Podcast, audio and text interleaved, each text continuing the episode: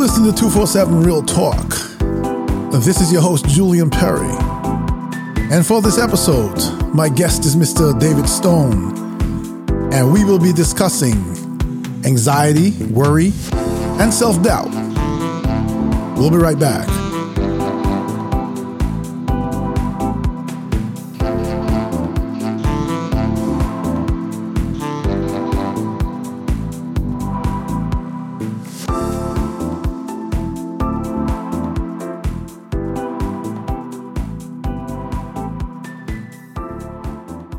So, good evening, David. Welcome to the show. Thank you for joining me on 247 Real Talk. I know it's late, it's 11 p.m. on the East Coast in the United States. How are you? Hi, Julian. Thank you so much for having me on the show. And yeah, it is a little late. I'm uh, usually turn into a pumpkin about this time, but I made a deal with my fairy godmother tonight. So she let me stay up later. Well, you know, we New Yorkers tend to be night owls, you know? Yeah, exactly.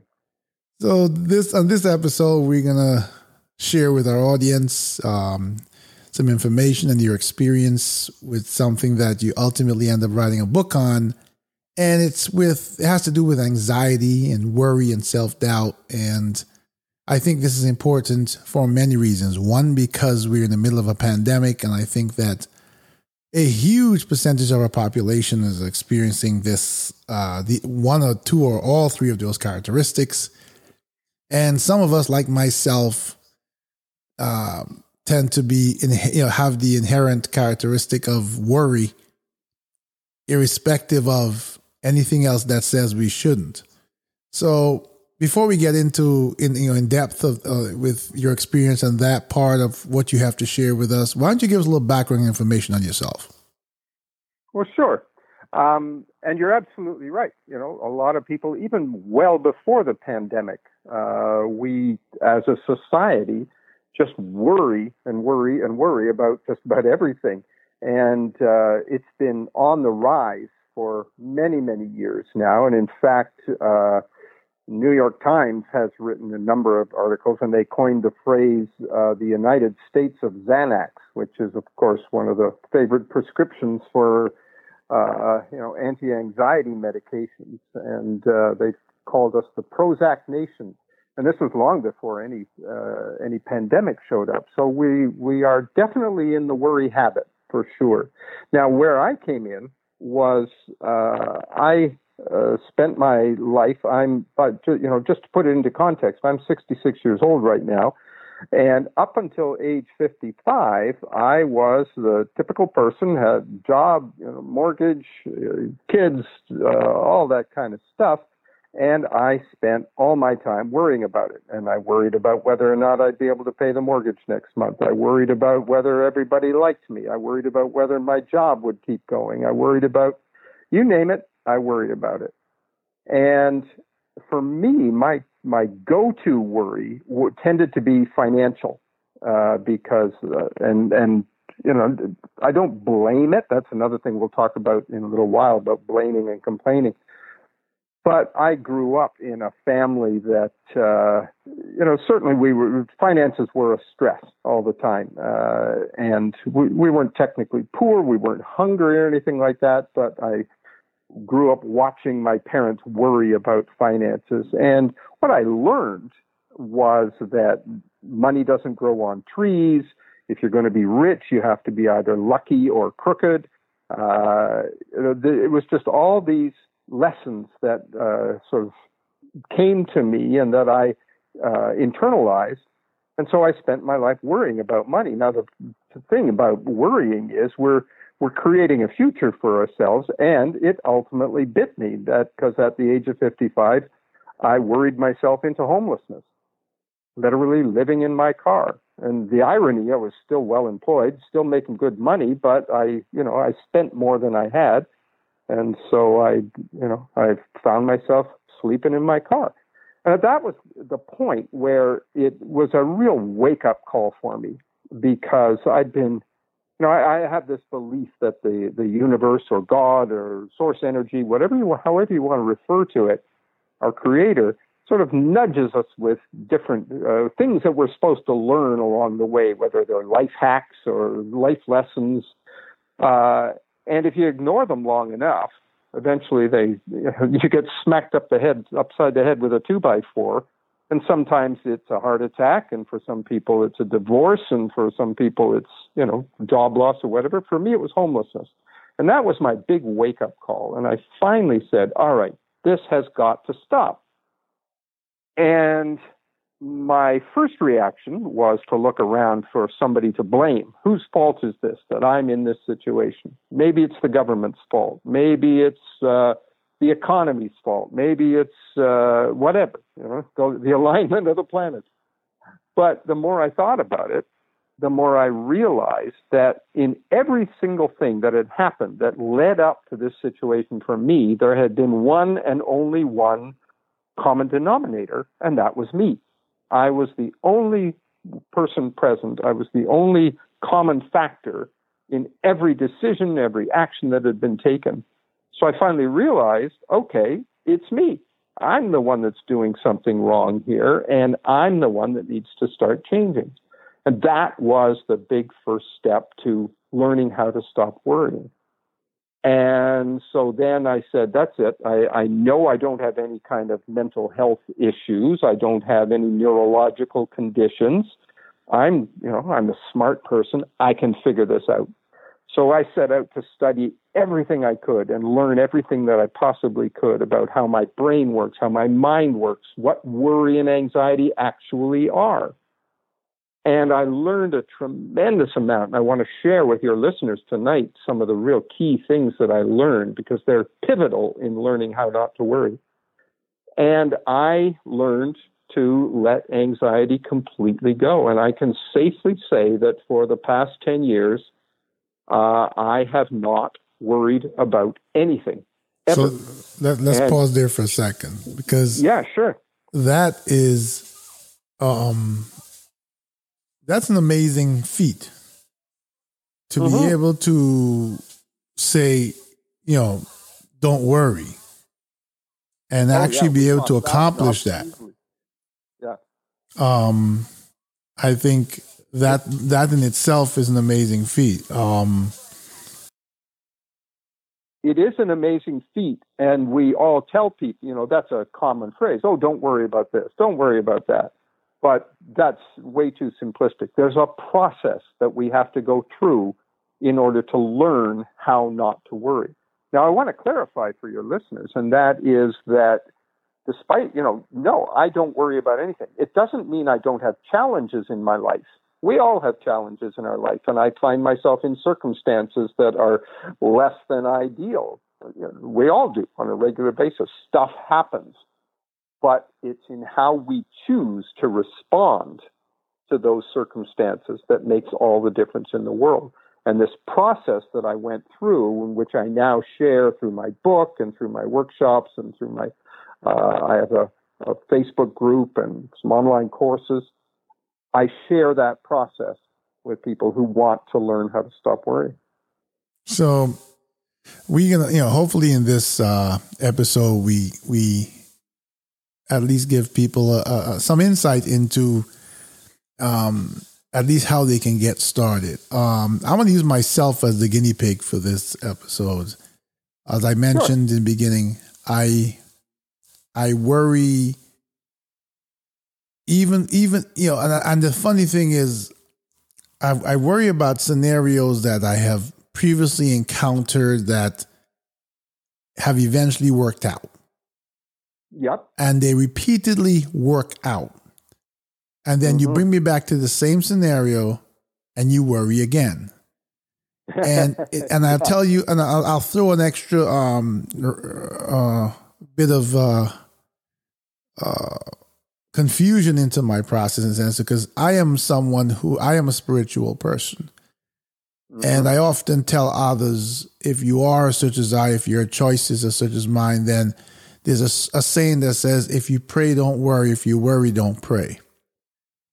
That's and a great saying. I wish I could practice what I preach because I pray yeah. and worry. Mm-hmm. And mm-hmm. it is it is you know and and and I'm going to go a little deeper and then I'm going to let you get into what you know into sort of dissecting it. So the unpredictables in an environment where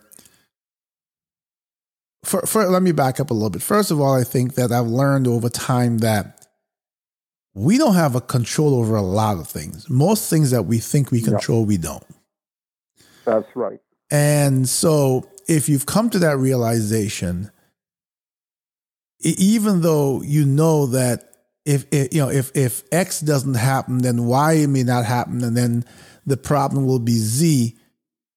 The worry that you put into it is inherent, I think, in in the makeup of human beings. But if you if we really looked at it carefully, and I try to do this myself as I have been in this process of of sort of getting away from worry, is that at the end of the day, worry is a waste is a waste of energy. Um, sure, it is.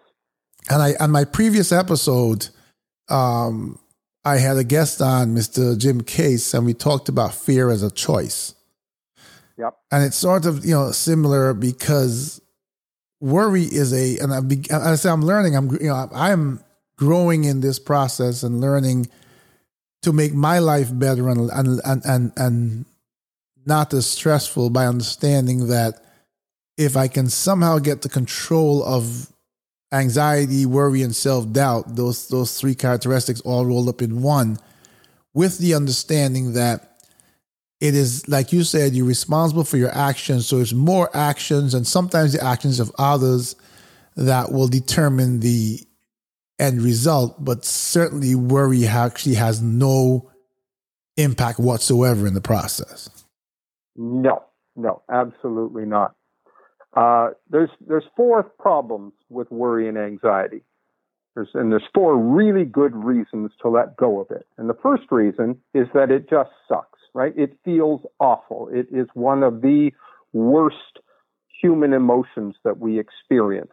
You know, there's a lot of negative emotions, but anxiety and worry are one of the worst. It doesn't feel good to worry about.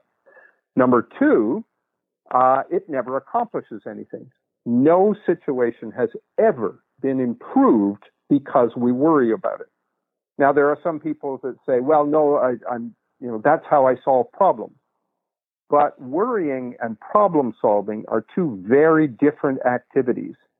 Problem solving is linear. It takes a situation, a negative situation or a challenge, and it says, all right, what are the factors about here? What resources do I have to apply to it? Uh, I brainstorm some ideas. I try something. If that works, I try a little more. If it doesn't, I try something else. But I'm moving forward. I'm making progress. Worry, on the other hand, is circular. And we just keep repeating the same thoughts over and over again. We ruminate. We, uh, we just uh, cogitate on these things and we never make any progress with it because the same thoughts are with you. And as you said, you know, you, even situations you've been through before that turned out fine, we go through that cycle again. So that's the second problem. It never helps. The third problem is that it can literally make you sick. Um, the the uh, hormones that are released in when we're ang- anxious and when we're worrying, uh, and I, I'm going to get into that in a little bit. But when they are released chronically, meaning for a long period of time, they have some really nasty effects on the body. And the fourth reason to get rid of anxiety and to stop worrying is that when we worry, we adopt a very defensive posture. And anybody who follows sports understands the difference between playing to win and playing to not lose. And when we play to not lose, we're playing defense and we're very careful about everything. We don't try things. And that prevents us from achieving our, our goals and our dreams. We, we don't try things that we could otherwise maybe try to achieve things that we might otherwise achieve. And so worry and anxiety hold us back from achieving our potential. So I think those four reasons are really great reasons to decide that it, so just let it go. Now it's not, it's simple to say, stop worrying, just let it go. But as I say, there's a very specific process that we have to go through. And you said that uh, you you made a statement a, a, second ago, and you said that human is just, or worry is just a natural part of the human condition, and that is one of the key things that I learned in all this studying that I did, and that is not a true statement. When we are born as infants, brand new infants, we are not born worrying. We are born with actually two and only two fears. We are born with the fear of loud noises and the fear of falling. Both those things are built into our biology. Everything else that we worry about, that we're afraid of, that we're anxious about, we have been lear- we have been taught, we've learned, or we've been conditioned and told you're supposed to worry about this. So let's pause. And there. we have I'm yeah, cut, sure. so actually, I you know, in thinking about your response to my statement, I agree with you. Um, to the extent that I would say that I have encountered several people in my life who worry about nothing. So right. when I when I, I guess I need to um, you've caused me to pause and think about the statement I made now. So you I think you are correct in that and, and this can get a lot deeper, that worrying is the result of something environmental. Um, and by environmental, I mean, you know, the conditioning you have as you grow up. And, and I say environmental because there are people who have, you know, if you make, if you want to make a, a, a, a big contrast and make it this, the differences uh, distinctive, someone say who grew up wealthy, whose mm-hmm. every single challenge was was removed by wealth or power or you know relationships, knowing people, mm-hmm. whatever, to the point that they have this confidence that is it whether it's false or not because it may not be real world the point is they have not been in the situations where they've been exposed to enough situations that that that that mold them into a place of worry. Um, then but you, I would suggest that they would have other things that they worry about, whether it's their health, whether it's relationships, uh, because you can have all the wealth in the world doesn't mean that somebody's going to fall in love with you necessarily. Right, but I'm I'm, I'm heading somewhere with this. I'm heading to okay, specific, sure. so so Yes, you're correct. There are other things in life to worry about, and some can be paid for, and some can't. Um, but I'm making the, the the analogy because I'm thinking of something. You know, when you think of someone who grows up in a um, less than privileged environment, someone who, from the time they got to know themselves, they watched their parents worry and worry about things like, how am I going to feed my kids? How am I going to yeah. clothe my kids? How am I going to, you know, look at the environment we live in? We have a big mm-hmm. family living in a one bedroom house. We have, you know, and it's sort of um, an oppression that I think is directly linked to worry. And I think because we have a society where we do have um, a large percentage of people who are um, part of what we term the federal poverty level, mm-hmm. their environment suggests to them that they need to worry. And they don't, they never get to the place. And I say this because I think even people like you said who have, who are privileged have similar challenges in a different way. So their environment never even, unless they have a conversation or they listen to this podcast or, or a similar podcast, they've never even contemplated not worrying. Right. You see what I'm That's saying? Exactly so it's right. and, and and because yeah. of that, it it it over time it becomes one of their inherent characteristic. It's not not born with, but it has become them. They have become um what they've been conditioned or, or, or what their environment has, has, has, has sort of boxed them into. Yeah. And what that is, is we uh, you know, from early age or whenever it started, we were introduced to the idea that, okay, here's a negative situation. I watch the people around me and how do they respond to that? They respond to it with worry and anxiety. So I look at that and I think, oh, I guess that's how you respond to things. And then we do it. And then what happens, this is, and as your uh, previous guest, Mr. Case said, fear is a choice. We made the choice to worry about it because no other choice was presented to us. It doesn't mean there wasn't another choice, but it just wasn't presented to us. And then we kept that up, and that becomes a mental habit. And any habit that you do for long enough drops below the level of conscious awareness. And so we just respond that way. And that's the point where it feels as if it is an inherent characteristic or inherent trait in people. It's nothing but a habit, but it feels like an inherent characteristic. I think I, I, okay. So yeah, this this is this is a really deep topic because I think as I, as I'm as you're speaking, I'm, and I'm thinking about scenarios. Um, I'll I'll, I'll push the, the envelope even further and talk about mm-hmm. someone that I knew that um, is now deceased, and they had young children, and mm-hmm. they were aware of their illness and aware of that it was a terminal illness, and yep. they were sort of the major breadwinner. Right. And it was it was painful to see that person going through something that was I mean, you know, no one gets out of here alive, but going through someone something that was um, realistically measured in time, and yes. they were sort of say, you know, how what's going to happen to my children, and I think that, and so when I say inherent too, let's let's examine it a little bit more. A a true I want to use the word true in it in its in its sort of absolute uh, form. A true mother, for instance, mm-hmm. will worry about her children. Not that fathers won't, but I want to stress on mothers because there's a different there's a different relationship there that's both um, that's that's a little bit more um, involved and intense and has layers. I agree it. with you. You know, so yeah.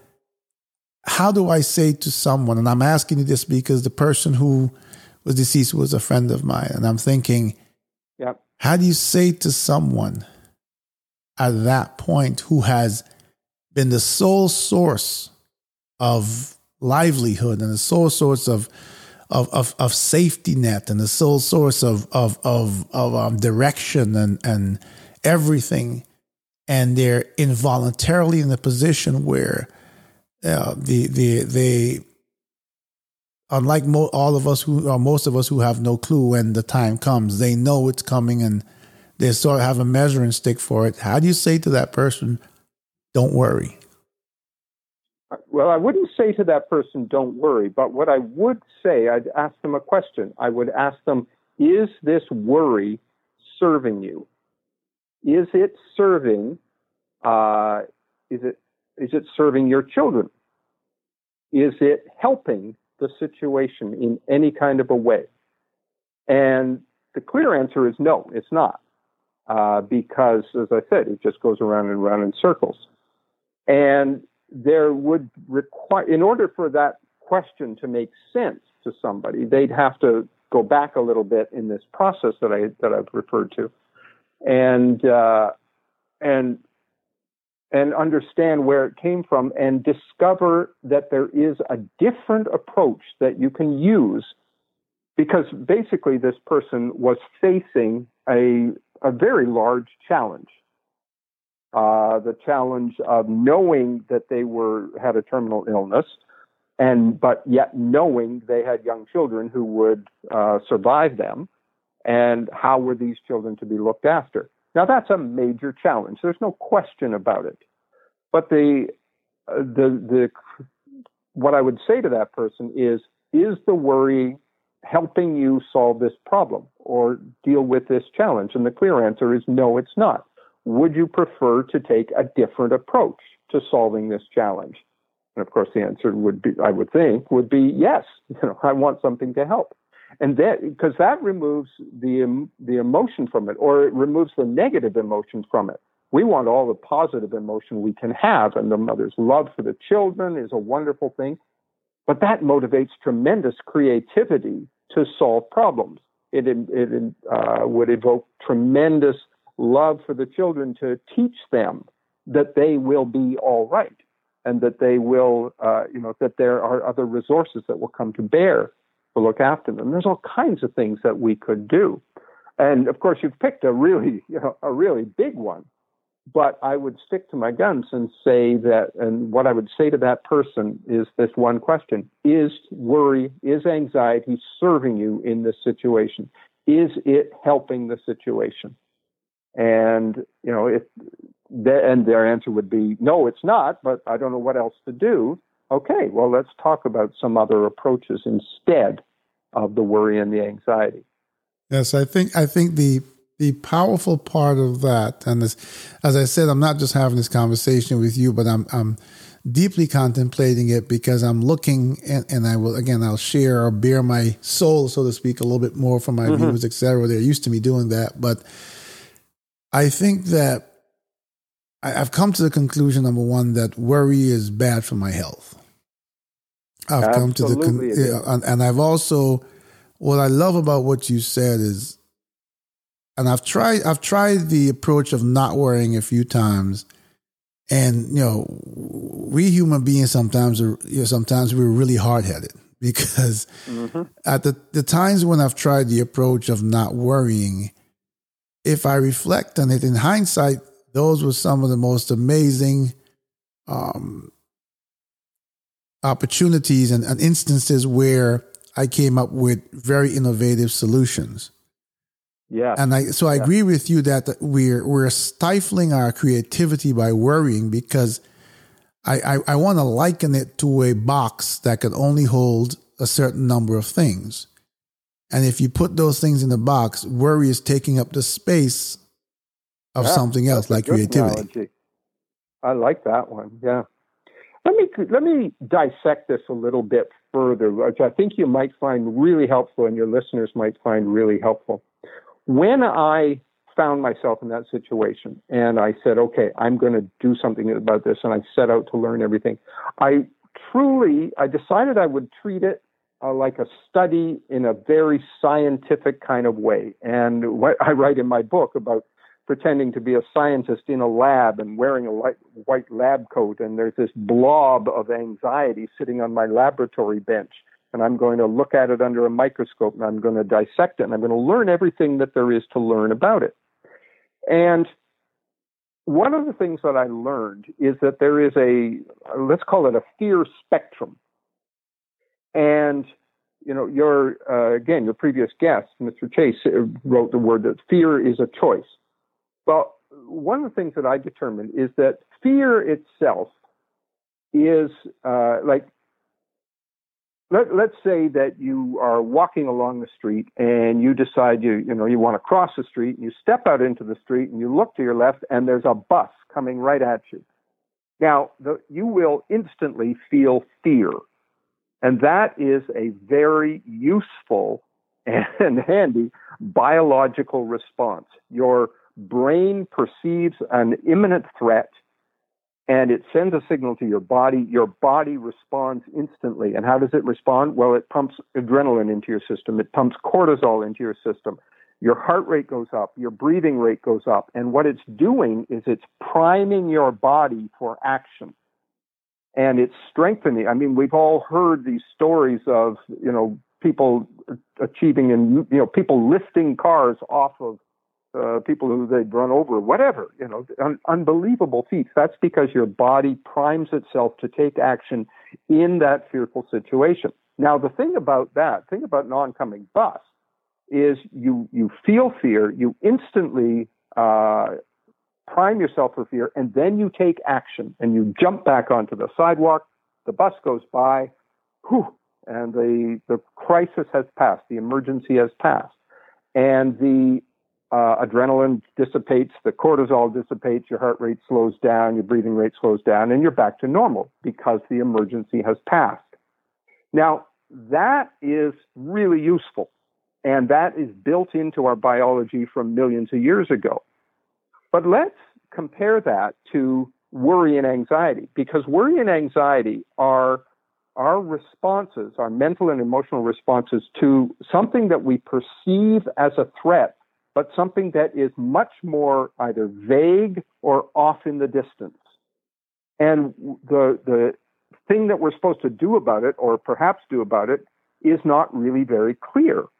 So if the bus is coming at you, or if the tiger is jumping out of the bushes at you, we know exactly what to do, and we need to do it right now. Uh, and but let's say you're thinking about uh, well, your your friend with the terminal disease. That is a uh, a threat that is off in the distance. And yes, it could be uh, measured, perhaps in months or, or years. Um, but or other people, people worry about their finances in retirement.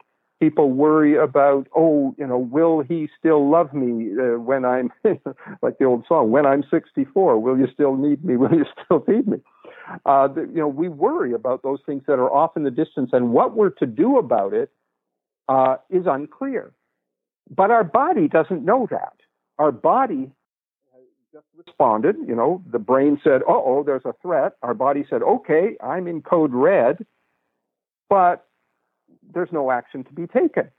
And when you stay in that code red status for a long time, that's when you get these really awful um, uh, negative side of it. That's when you get sick from it, literally sick um, because we, we don't know what the action is that we can take.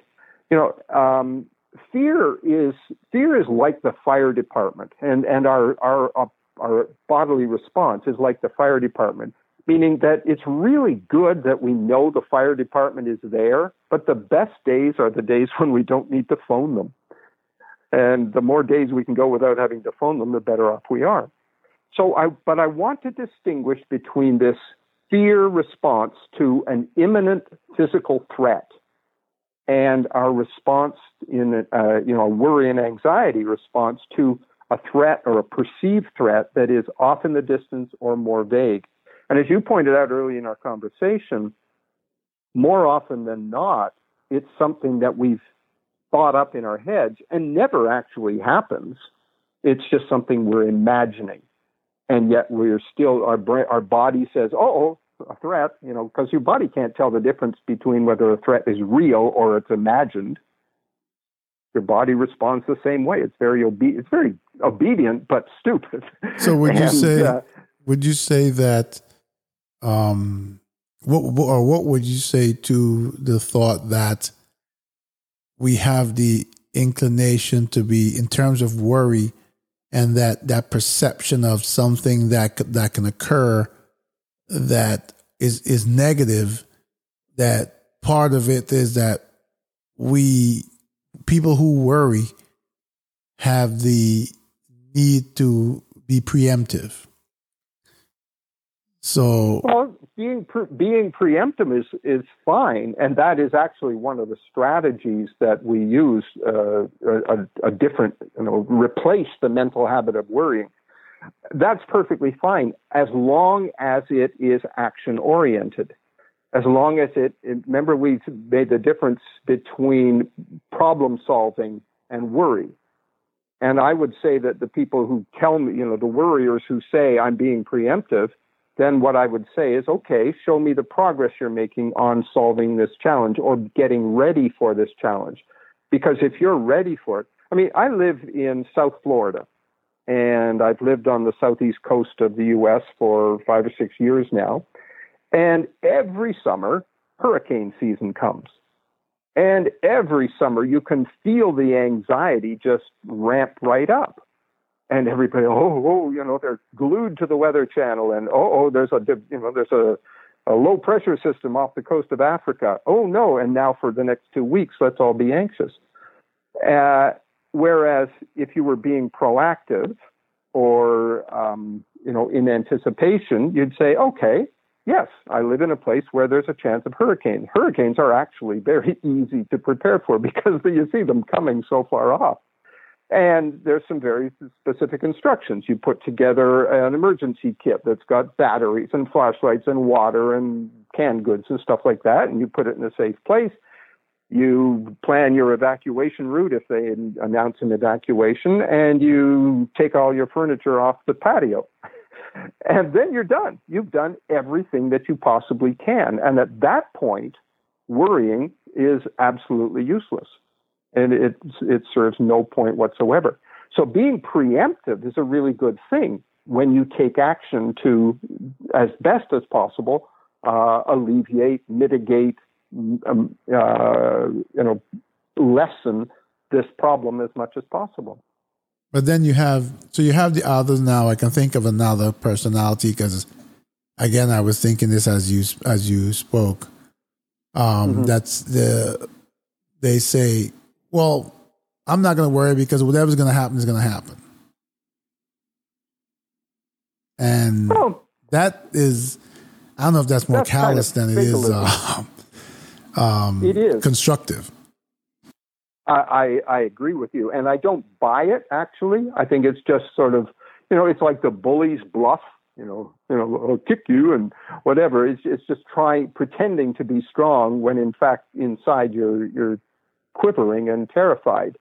Uh, and it's just sort of putting on this big bluff.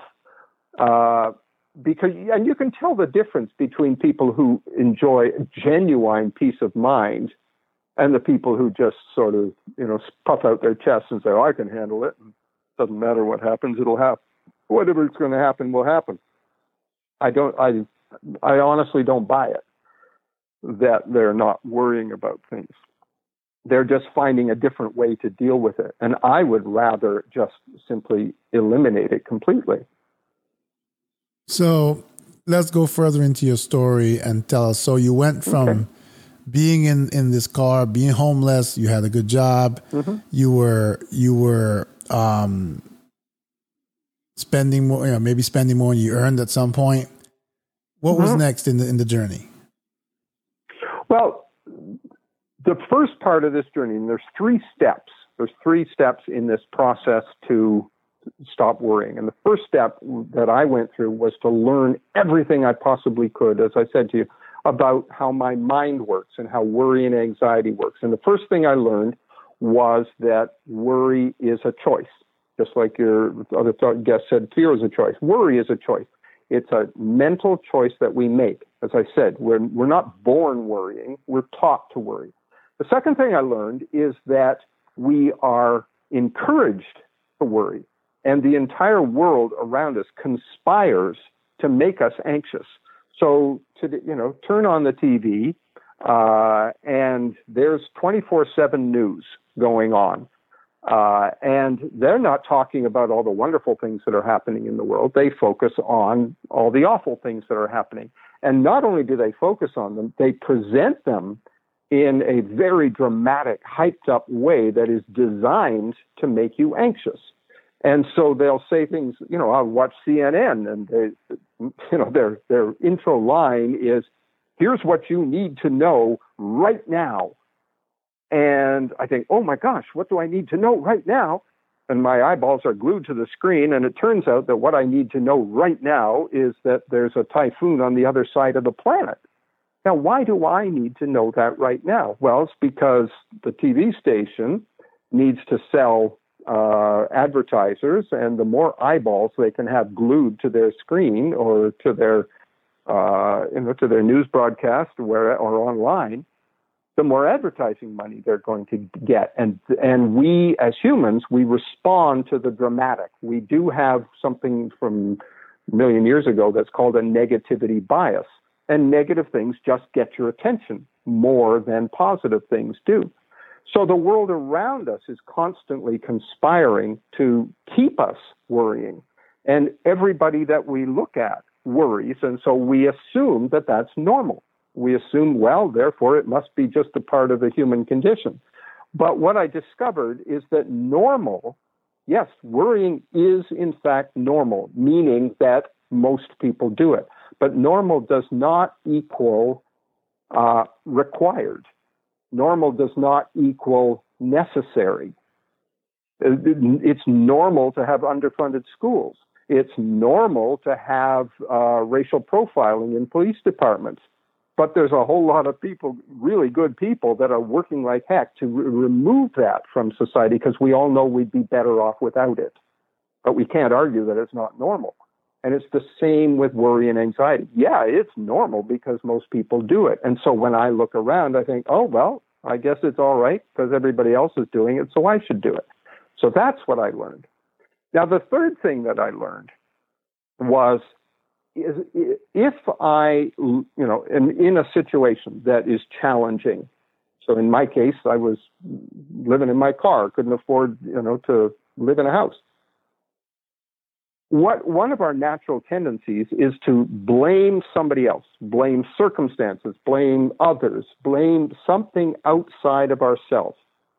And if, you know, well, if my boss had been smarter, if my, if the economy had been stronger, if, you know, whatever it is, it's anything but me. But as I said to you, I looked around and turns out that the only factor that was common to everything was me. And so what I decided to do, and this is absolutely critical, is to take 100% responsibility for every single thing that is going on in my life. Because as soon as I blame someone else for my circumstances, then I have completely surrendered any power to do something about it. Because if it is my boss's fault, or if it is the economy's fault, then I then, until my boss or the economy decides to change their mind, I'm stuck. I can't do anything. I'm completely powerless. You're at their mercy. But when I take, I'm at their mercy. Exactly.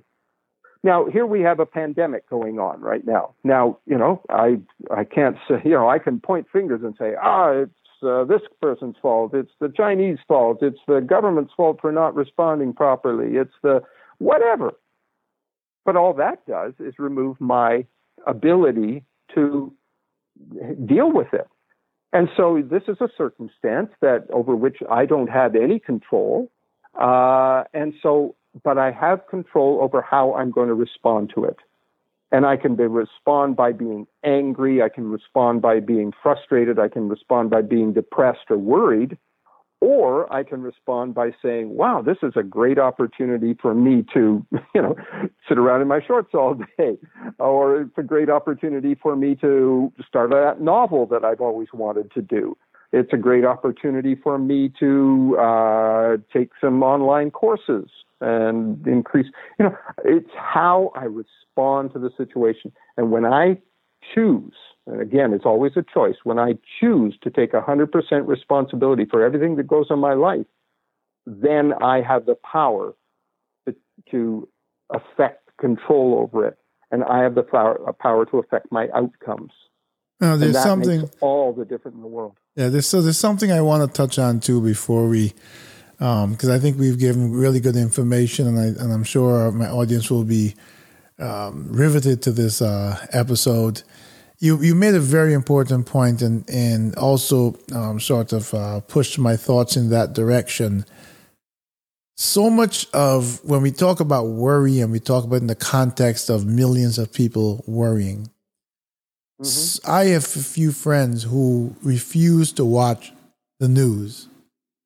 Mm-hmm. And now, you know, as we have this conversation, I think about it, you know, how much the media plays a, such a role in purposely encouraging worry. Because like you said oh, yeah. negativity that sells. People you know it's it's it's funny because i think it was nbc channel 4 uh, in new york. There was a i can't remember what news section it was but there was a news reporter i don't remember his name very popular news reporter and he made a point of interjecting a feel good story into every you know all of his newscasts Right. And the fact that you have to make an effort to interject a feel good story right. tells you uh-huh. what's being broadcast, mm-hmm. what people are hearing, this, you know, things that purposely uh, perpetuate anxiety and worry and you know and and I think you're right you know you hear about a hurricane or a storm and you know you know you better not go out and you might lose power and you know the trees might come down your house and and and all these mm-hmm. things cause you almost preemptive worry. Right? They, the people oh, who are sharing this information have just as little control as you do. Mm-hmm. But yet, you know, it's it's so designed to, and and you know, I'm sure many of my listeners will start really giving this some deep thought because it is so designed to purposely create worry, which which I oh, think oh, has a, has it, there's some algorithm there that that has an, uh, an equation that involves worry, fear, and yeah. ratings and attention. Yep. Oh, absolutely, there is. Uh, work hard at it, and uh, uh, the reason is is that we are attracted to this dramatic. We're attracted to the negative, and and we this negativity bias is the thing that makes us always think the worst possible outcome.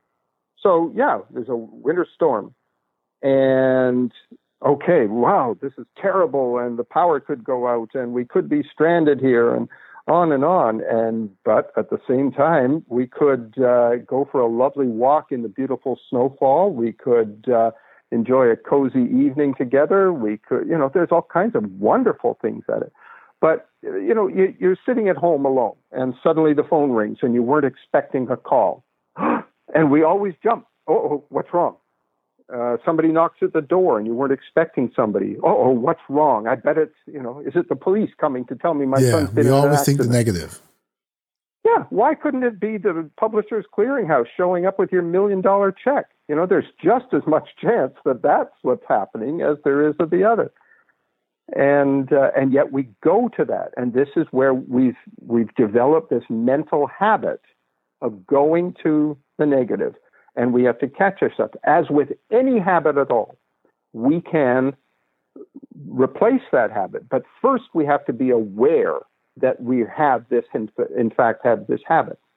We all have lots of habits. Some of them are very positive. I walk in from work at the end of the day. I drop my keys in the little bowl right by the, you know, on the table by the door. You don't even think about it. That's because you know, you, you figured out where to put your keys one time, and after that, you, you only had to solve that problem once, and now I just do it mindlessly, and I can always count that's where my keys are. But uh, negative habits are the same thing. Uh, I've started doing this, but it's not serving me. But and yet, I it's below my level of consciousness, so I just keep doing it. The first thing we need to do is raise this up into a level of consciousness so that we're aware of our negative responses, we're aware of our worry habit, and then we can start to say, Do I want to change this?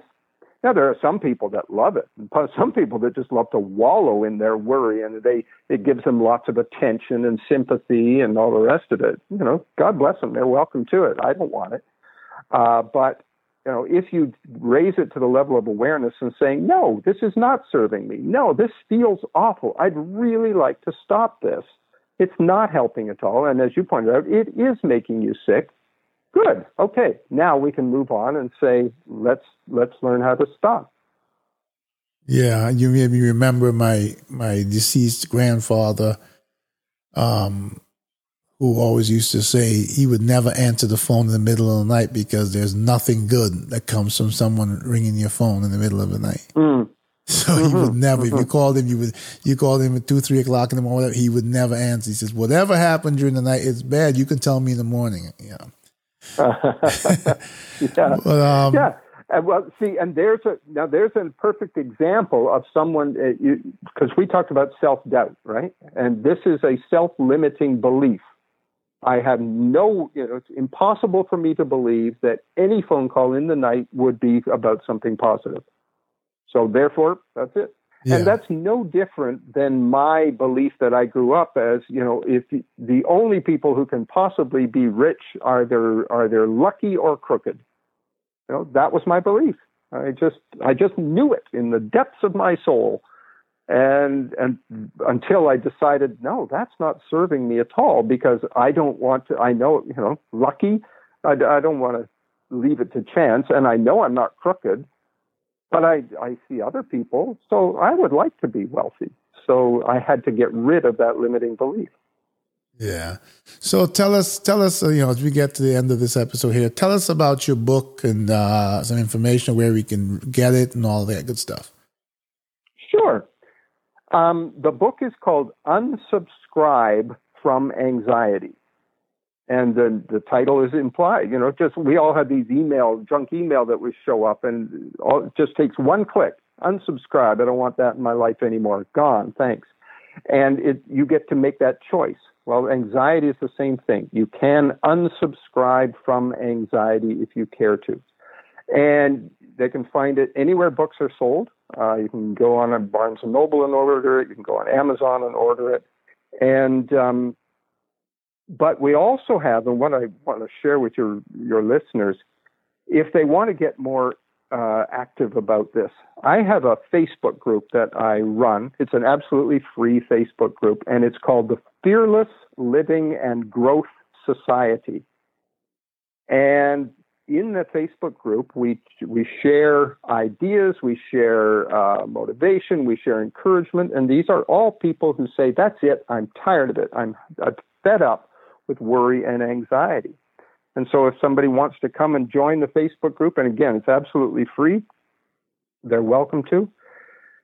And finally, I have a, uh, a company and a website, uh, and the company and the website is called I Fearless. So I and then a hyphen fearless.com. You can find the website, and we have uh, we have online courses that we do. We have uh, you can find the Facebook group there. You can get my uh, you can access my books from there. Um, so there's a number of different resources. And if somebody wants to reach out to me, I respond to every single person that inquires personally. I don't, you know, put it off to an assistant or anything like that. So if somebody wants to reach out to me and say, I'd really like to learn more about this, then I am I will be happy to get on a call with them and talk to them and explain how this works. But I tell you, from uh, from ten years ago, well, it's now twelve years ago, living in my car, I, I remember so clearly waking up this one morning. I said, "That's it you know, whatever I've been doing has not been working. So I am wide open to whatever some somebody else's new ideas that are going to work better than whatever I've been doing, and yeah. uh, let it go. And then all of a sudden, the answers start coming. It's wonderful. Yeah, I think that is this is a great. This has been a great conversation. I think that it's one that could go on for a very long time because it brings so many mm-hmm. things to mind, and I think it's something that so many of us struggle with. You know, there are even people who oh, say yeah. they don't worry, but they do. And I think that for me personally, I don't know about every member of my audience, but for me personally, you know, the pursuit of not worrying is something that I've been actively involved in recently and something I continue to pursue, you know, as I said, simply because it's wasted energy and because you stifle your creativity and you stifle your path to resolution by you know yeah. by by allowing worry to be a characteristic of of of you know what's going on. So, um, I really do want to thank you for taking the time. And I was late; it's it's past your bedtime, mm-hmm. um, but I know I do, and I know my audience will certainly appreciate what you've shared with us and. Um, that I hope that they go out and get your book. I hope that they join the Facebook group. I encourage them to. Um, I hope that they they reflect on their self reflection allows them to be honest with themselves to realize that there's probably more of us who worry than those that don't. And this is an opportunity to make our lives better. And it's, you know, the one thing I would leave them with is it's important because if you spend a day worrying, that's just a day lost. You don't ever get it back. Mm-hmm. Um, no, so don't in wrapping this up, I'm going to ask you to leave a quick message with my audience. You know, what would you, what, what would be your final thought? Oh, thank you, Julian. My final thought is that you do not have to put up with that awful feeling of worry and anxiety. And it is entirely possible to unsubscribe from it. And it's worth it because, oh man, when I compare what my life felt like before and what it feels like now, it's just there's no comparison whatsoever. And so, if you want to stop, it is it is entirely possible. You do have the choice. Thank you so much, David. We'll make that the final word. I thank you so much for being on the show, and I look forward to a continued conversation, maybe in another episode sometime. Thank you, Julian. Really enjoyed it. You're quite welcome. I did too.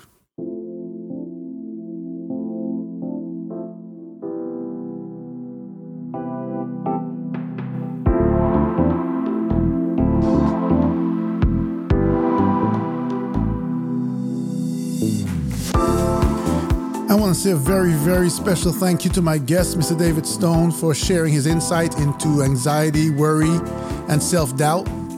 Hopefully, like myself, many of my audience members get something really great out of this conversation that makes a measurable difference in your lives. I want to remind you that you can listen to every episode of 247 Real Talk on your favorite podcast app. And I want to thank you for your continued support. Reminding you also that you can head over to the website at www.247realtalk.net where you can catch the episodes and some detailed information on our guests. If you'd like to be a guest in the show or if you'd like to send me a message, send me an email at podcast at 247realtalk.net. That's podcast at 247realtalk.net. Until the next time, don't worry and take care of yourselves and each other.